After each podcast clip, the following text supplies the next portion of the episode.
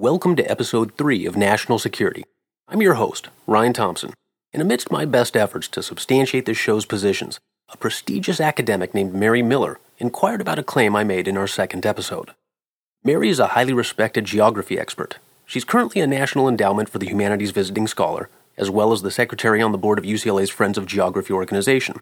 Her achievements include the Distinguished Teaching Award of Merit and Johns Hopkins Award for Outstanding Educator. And I'm saying this all to confuse you into believing it takes a great academic mind to find the slightest thing awry with our show. In our last episode, I told you our audience stats report people from every continent in the world have tuned into national security. And Mary, who also was my seventh grade world history teacher 31 years ago, kindly reminded me that Antarctica is a continent. If you know anyone living in Antarctica, please tell them to listen to this show. Our returning audience knows I'm liberal, which might disappoint any first time right wing listeners I lured in with a conservative title like National Security. To them, I beg that, if it comforts you enough to stay just for this episode, know that I was born into a Republican family that moved to California to escape the Dust Bowl and Great Depression. Everyone I know in my family, whether living or deceased, has been kind and generous to me, which only makes less sense why they wouldn't want to be liberals, right? Well, considering the Antarctica thing, I'm beginning to worry the problem isn't a Republican one. So, as vacantly promised in our past two episodes, I'm finally going to learn something from the right in this one. And with that out of the bag, I beg our liberal listeners give this one a chance. America is divided by Unite the Right, the second largest tactical rally of American racists in over 20 years, held in Charlottesville, Virginia, on the second weekend of August 2017. Our president's response to the event's tragedy shocked many Americans by his equivocal disdain and sympathy for white supremacist, anti Semitic, and civil rights advocate protesters. But this is nothing new, as I'll reveal in the words of our most infamous man of the hour, Confederate General Robert E. Lee, in this excerpt of a letter to his wife 161 years ago. In this enlightened age, there are few, I believe, but what will acknowledge that slavery as an institution is a moral and political evil in any country. It is useless to expatiate on its disadvantages. I think it, however, a greater evil to the white man than to the black race. And while my feelings are strongly enlisted in behalf of the latter, my sympathies are more strong for the former. Unite the Right's short term objective was protesting removal of Lee's iconic statue from a public park that was until recently named in his honor. This expressly offended the opposing protesters' faith in white supremacy, the Nazi Party, or both, while the local majority, affecting the removal, by petition of the City Council's vote, believe it's unjust to honor at their expense the racist militant who launched a war costing over a million Americans, the overwhelming majority of whom were white. Unite the Right's long term objectives are consolidating support for a president and marketing their agenda as Christian, Republican, constitutional, moral, and scientifically sound. Now, I presume anyone living by those values is offended by their misrepresentation, and I accept that perspective is as offensive as the Confederacy is to any African American, or rationalizing genocide is to any Jew. Any parents graced by kids bold enough to seek clarity on this are challenged by an ineffective response to the injury of 19 innocent people, fatal mutilation of another, and a co host of the rally's justification for it all. That co host is the Daily Stormer, America's leading racist press, which published a profile of the mutilated victim entitled Heather Heyer, Woman Killed in Road Rage Incident, was a fat, childless 32 year old slut. Then there's the enigma of David Duke, our former Republican congressman, Republican presidential candidate, Grand Wizard of the Ku Klux Klan, member of the American Nazi Party, who declared in solidarity with racists at that rally that we are determined to take our country back. We are going to fulfill the promises of Donald Trump. That's what we believed in. That's why we voted for Donald Trump, because he said he's going to take our country back. The Stormer proclaims even greater support for the president in several articles with titles including Heil Donald Trump, the Ultimate Savior. How can a publication like this sell ads? Well, it doesn't. The Stormer's financed by donations mailed to its registrant's other company, a nonprofit, supposedly Christian family social services center called Morning Star Counseling. A big fan of Duke, Trump, and the Stormers, James Alex Fields Jr., the terrorist who, after his uniform protest with the white supremacist neo Nazi group Vanguard America, murdered Heather Heyer while injuring 19 other innocent people. Before committing those acts, James told his paraplegic mother, whom he once threatened with a knife before beating her into detainment, that he was off to support our president in a rally.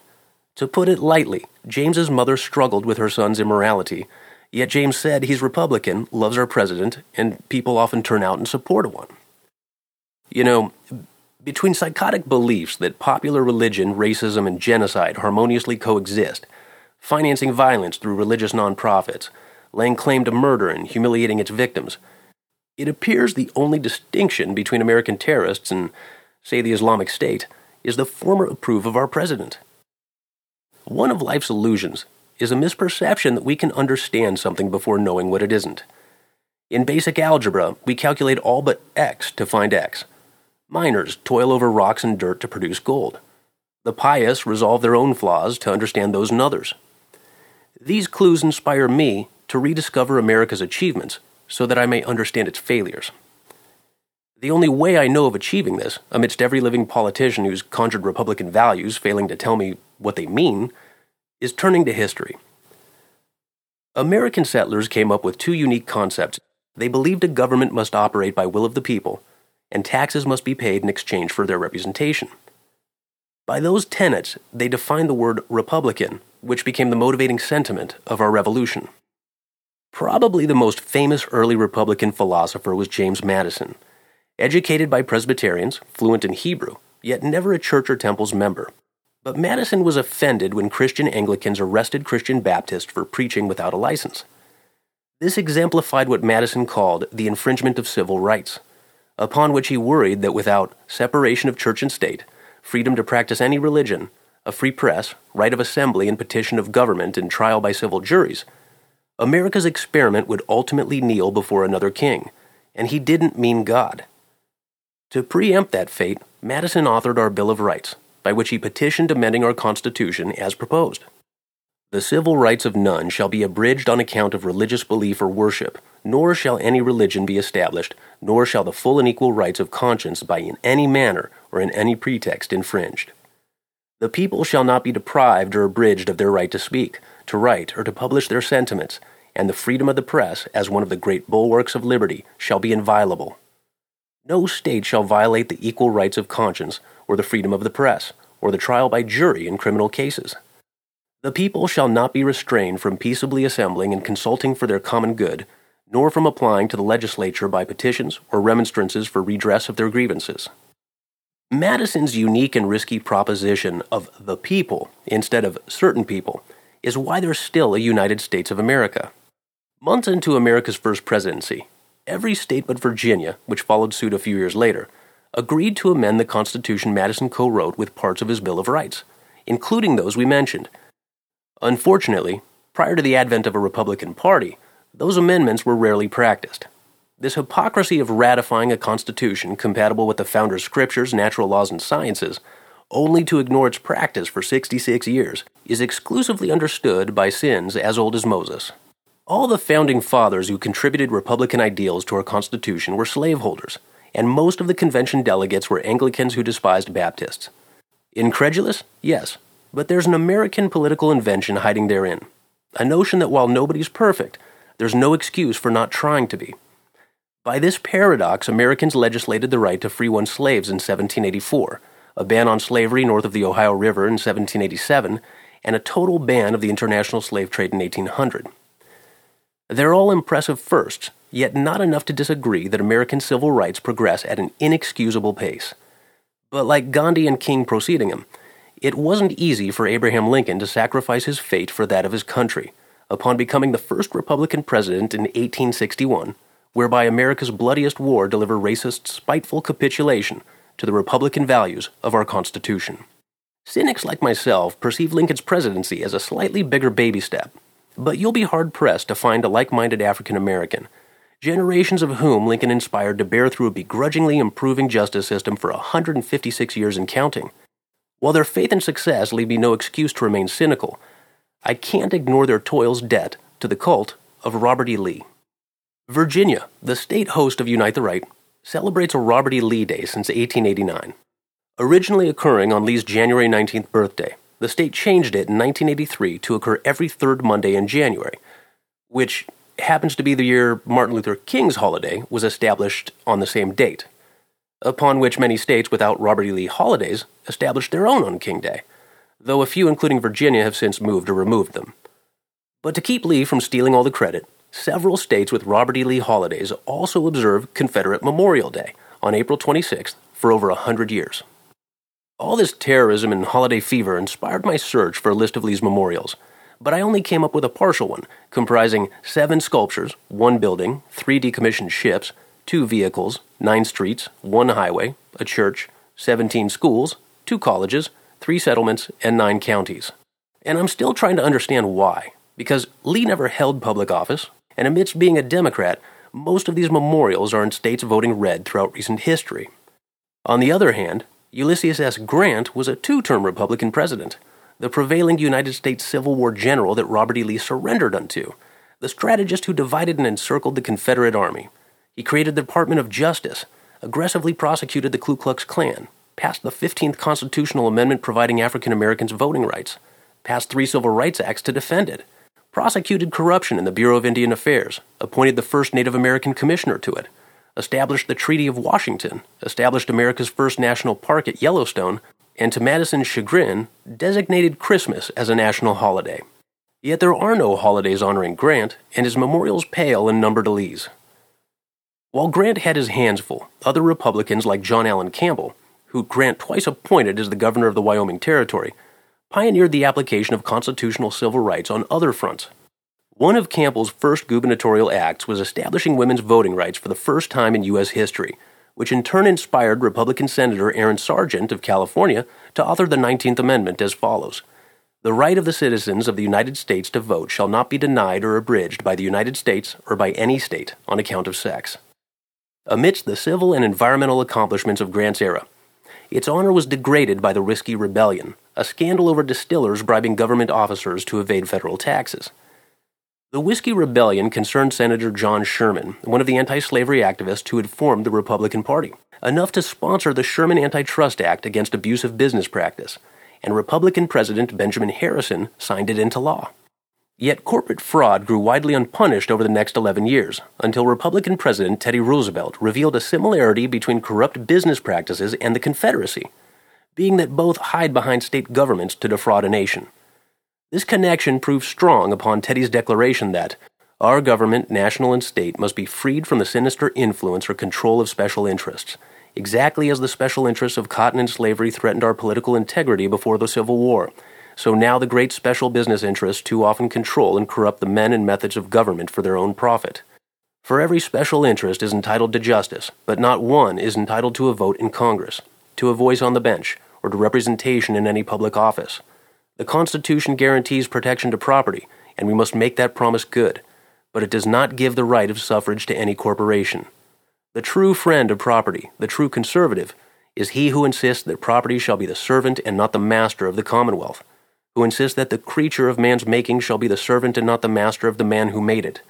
The citizens of the United States must effectively control the mighty commercial forces which they themselves have called into being.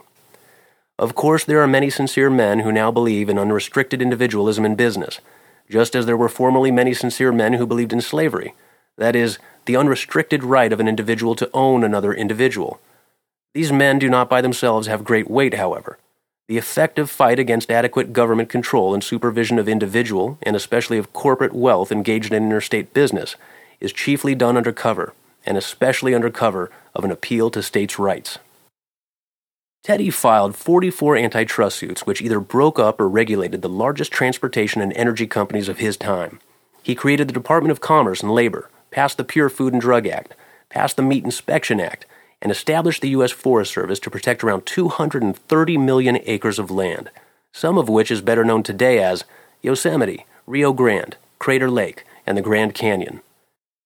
Teddy expressly defined his conservationism in environmentalist terms as he reasoned in the following White House opening statement We have become great because of the lavish use of our resources, but the time has come to inquire seriously what will happen when our forests are gone, when the coal, the iron, the oil, and the gas are exhausted, when the soils have still further impoverished and washed into the streams, polluting the rivers, denuding the fields, and obstructing navigation.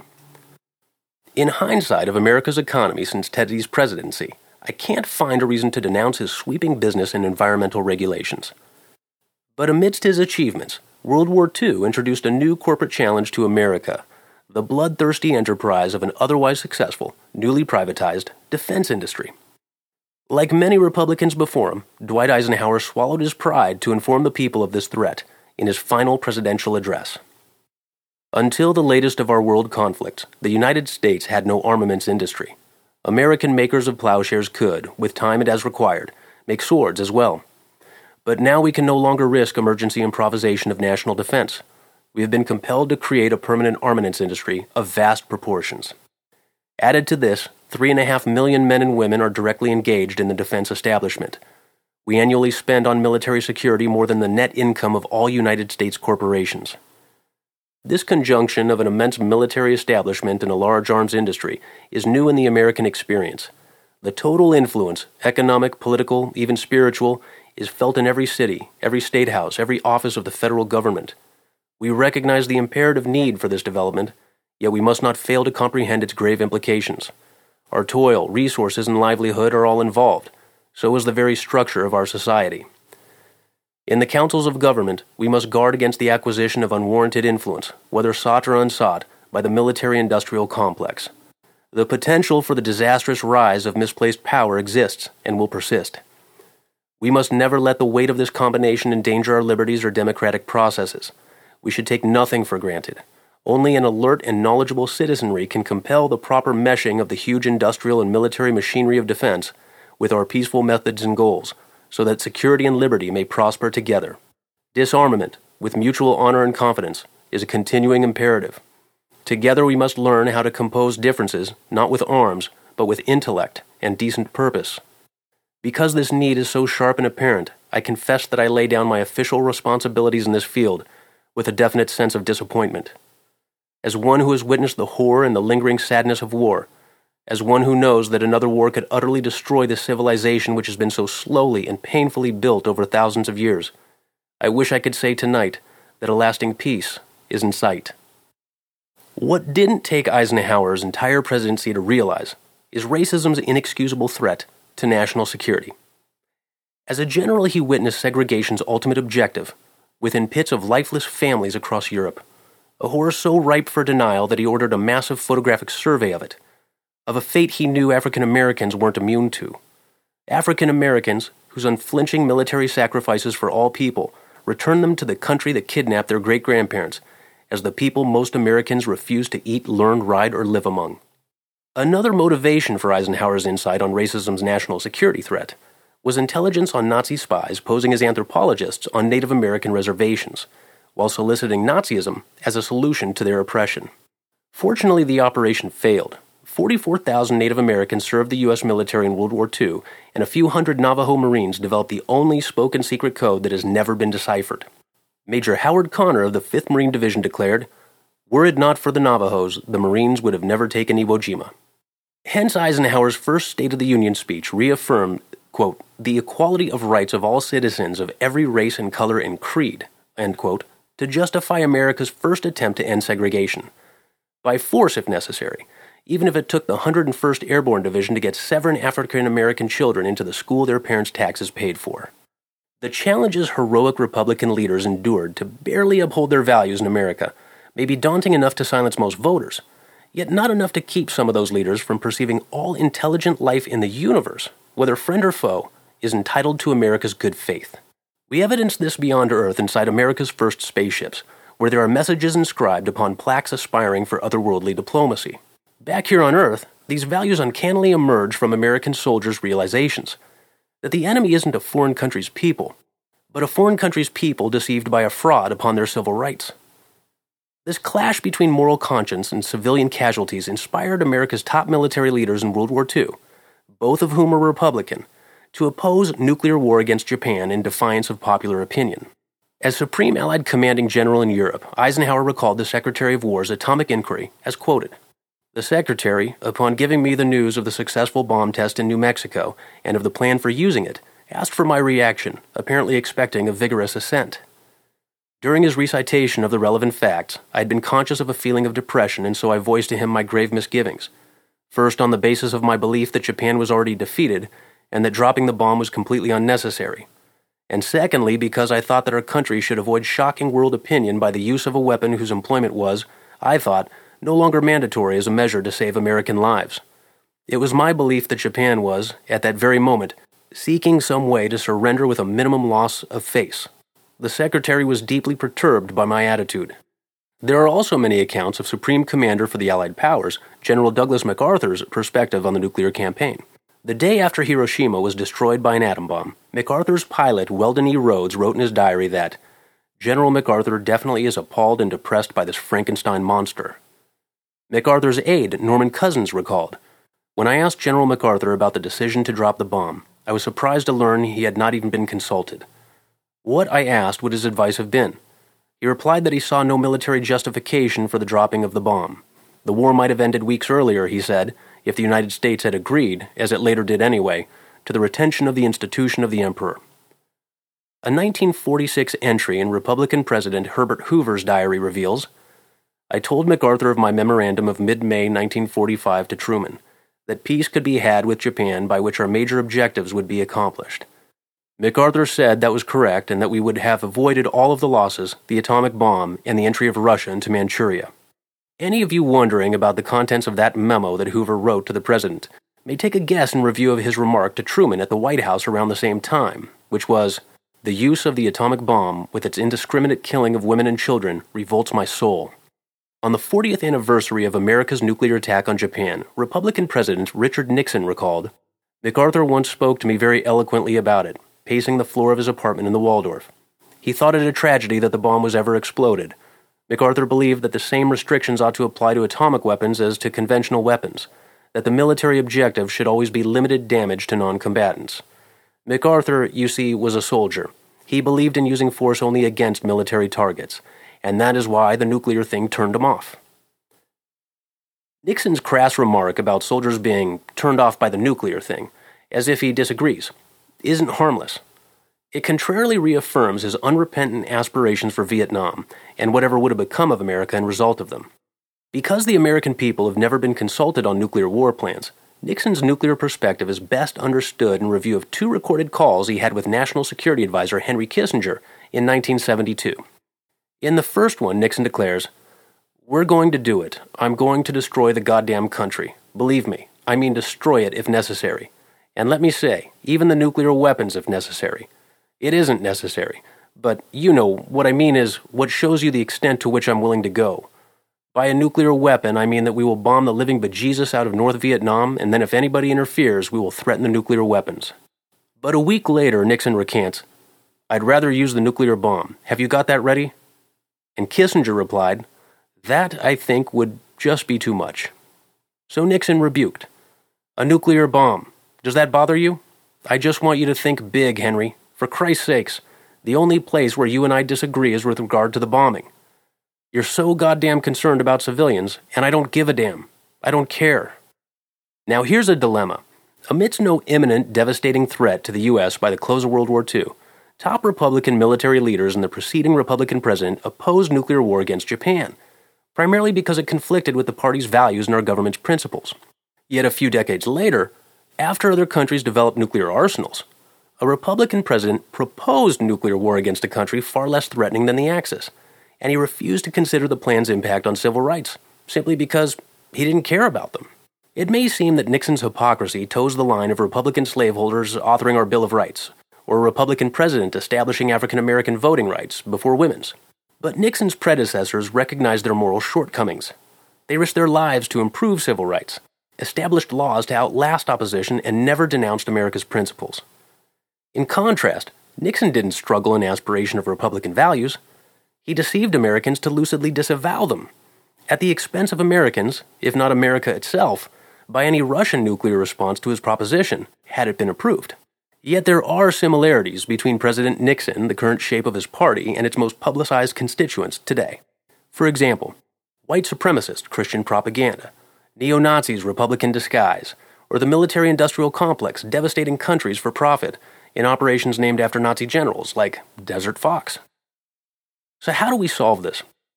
Just adding Nixon to our mental list of inexplicable American frauds will only lower our faith in humanity.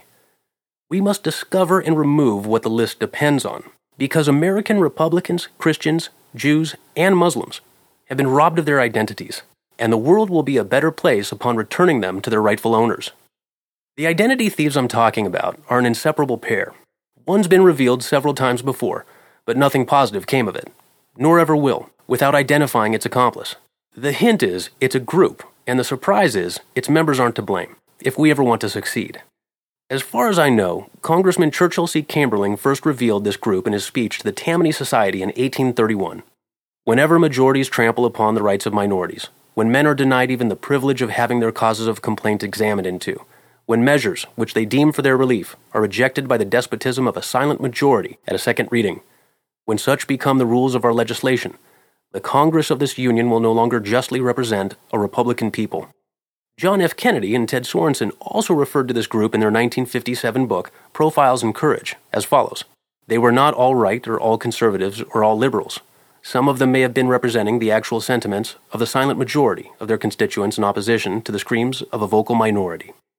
These two sightings of the silent majority, as far as I know, are its only accurate representations.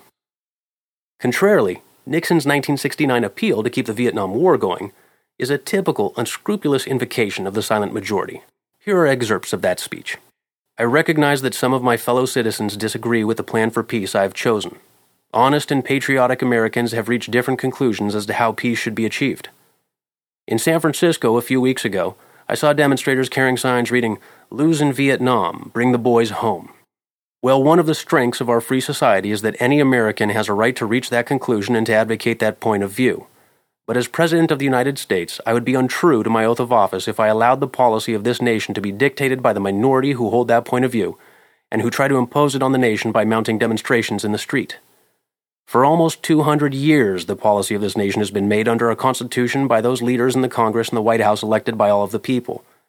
If a vocal minority, however fervent its cause, prevails over reason and the will of the majority, this nation has no future as a free society.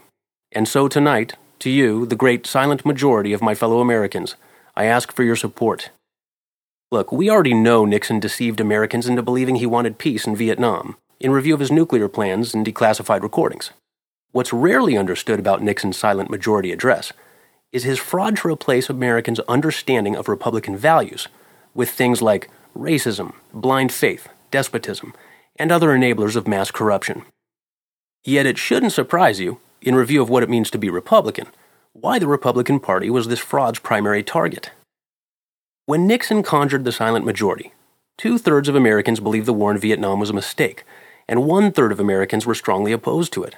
To put this in perspective, public opinion wasn't divided across party lines. The Vietnam War was started by Democrats and perpetuated by Republicans and the anti war protests developing from it were the most passionate, well organized, and perseverant of their kind. But Nixon wasn't mixed up on who the majority and minority were. Sure, the speech was about Vietnam, but the majority he addressed weren't most of the war's proponents, and the minority he baited them with weren't anti war protesters. They were civil rights protesters, the ones who just silenced Nixon's majority with a Civil Rights Act based on Republican values. Yet amidst their silence at home, their sons were louder abroad.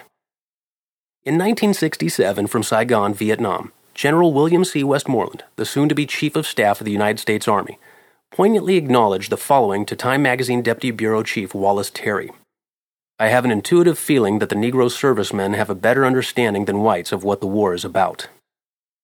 Terry was clear on the meaning of this statement because he was African American.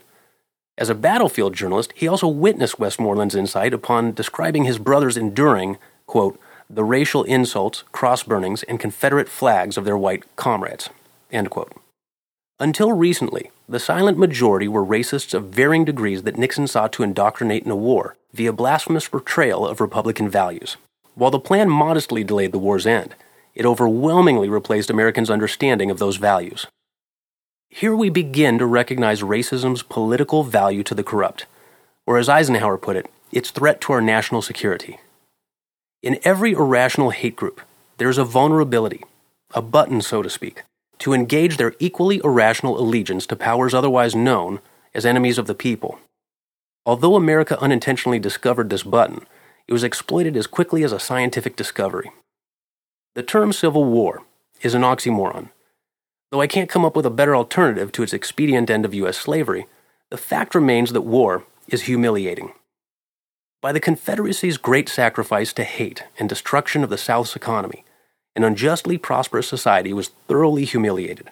Because humiliation breeds spite, many racists held out on our Constitution during the Reconstruction. After touring 10 ex Confederate states, journalist Russell Conwell reported Portraits of Jeff Davis and Lee hung in all their parlors, decorated with Confederate flags. Photographs of Wilkes Booth, with the last words of great martyrs printed upon its borders, Effigies of Abraham Lincoln, hanging by the neck, adorn their drawing rooms. The rebellion here seems not to be dead yet. An average white Southern 24 year old woman named Sarah Catherine Stone entered the following diary passage in 1865. All honor to J. Wilkes Booth, who has rid the world of a tyrant and made himself famous for generations. Surratt has also won the love and applause of all Southerners by his daring attack on Seward, whose life is trembling in the balance. How earnestly we hope our two avengers may escape to the South, where they will be met with a warm welcome. And Sarah's perspective was popular, as apparent in the Demopolis Herald's article entitled, Glorious News Lincoln and Seward Assassinated. Lee defeats Grant. We have been favored with the following private dispatch, which we hasten to lay before our readers, with the hope that it may prove true. The operator at Meridian has just telegraphed me that Memphis papers state, over the signature of Secretary Stanton, that Lincoln and Seward were both assassinated the same night at Washington City. Lincoln was shot through the head in the theater, Seward was slain while sick in bed. A gentleman just from Selma says that it is believed in Selma that Lee and Johnston had effected a junction and whipped Grant soundly. Unscathed by Lincoln's assassination, Republican values prevailed over the Confederate second attempt at sabotage, and by wasting their opportunity of an honorable capitalist living, their wealthier comrades employed a new breed of sharecropper the poor white racists. Ex Confederate farm owners openly questioned white sharecroppers' ability to compete against their black counterparts, who by generations of slavery had owned mighty skills. As intended, the white sharecroppers were humiliated into a fierce competition to the farm owners' benefit. But the farm owners hadn't anticipated a byproduct of integration. Even staunch adversaries can find a common cause working together. Thus, many croppers unionized for a fair deal and the farm owners were just as colorblind in beating those croppers until they could be replaced by machines. Over time, humiliated and impoverished white racists produced varying degrees of racist offspring. Some feared dark skin, others just didn't want it in their neighborhood. Others could accept it if their grandkids stayed white. And a nobler kind cast African Americans in plays of their revised heritage. But the humiliation remained in each degree. It was just a question of cause by loss or guilt. Those conceding just enough guilt to feel humiliated went into a political hibernation, and those humiliated by loss converted the South into a segregated Confederate museum. When World War II came along, every kind of racist defended all Americans, and because of it, their service paid off in spades. They returned as fathers of a new legacy, acquired valuable new skills. Their financial dispositions were obscured by valor. Many networked with fellow soldiers across the nation, obtained lucrative careers, and became homeowners. Their position on Republican values had no impact on the foregoing. And that's bittersweet, because it's better to reward progress than it is to humiliate it. African American veterans returned to a different beat, because many racist vets in their communities misperceived newfound glory as a return to paradise lost, or an opportunity to take the white out of sharecropper. By the peak of World War II, defense contractors began hiring African Americans to maintain demand. So around 10,000 working, tax paying African American families moved in to satisfy America's needs in Los Angeles. Their settlement was interdicted by the Los Angeles Housing Authority, which refused to offer vacancies to African Americans. The Culver City attorney dispatched wardens to pressure white residents into signing pledges against real estate deals with African Americans.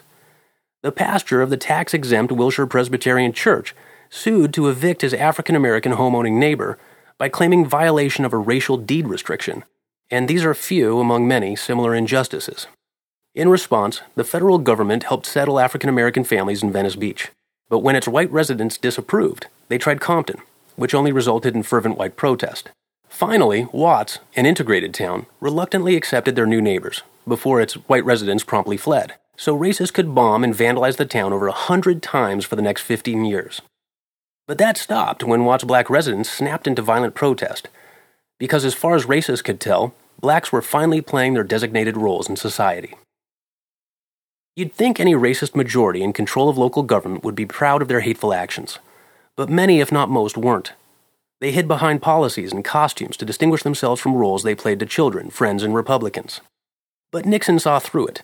And though it wasn't the button he most wanted to press, he humiliated the silent majority on television as a weak people doing nothing about those civil rights advocates walking all over them. And he offered them a proud new way to sabotage the Republican Party by becoming it. And when they did, America forgot what it means to be Republican, by which the corruption it defended against prospers. The silent majority is dramatically different today than it was in Nixon's time. Many, if not most, of its constituents despise the idea of hate crime, or at least knowing about it, and they're generally fine with African American neighbors, friends, and relatives. To be clear, they aren't today's white supremacists or neo Nazis.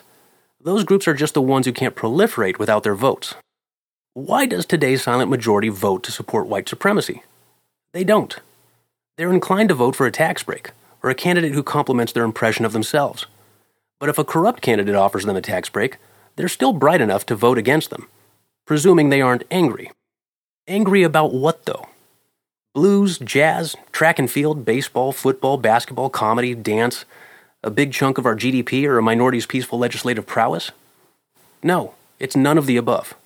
You see, the silent majority, like all human beings, get angry when people humiliate them for trying to figure out what is right.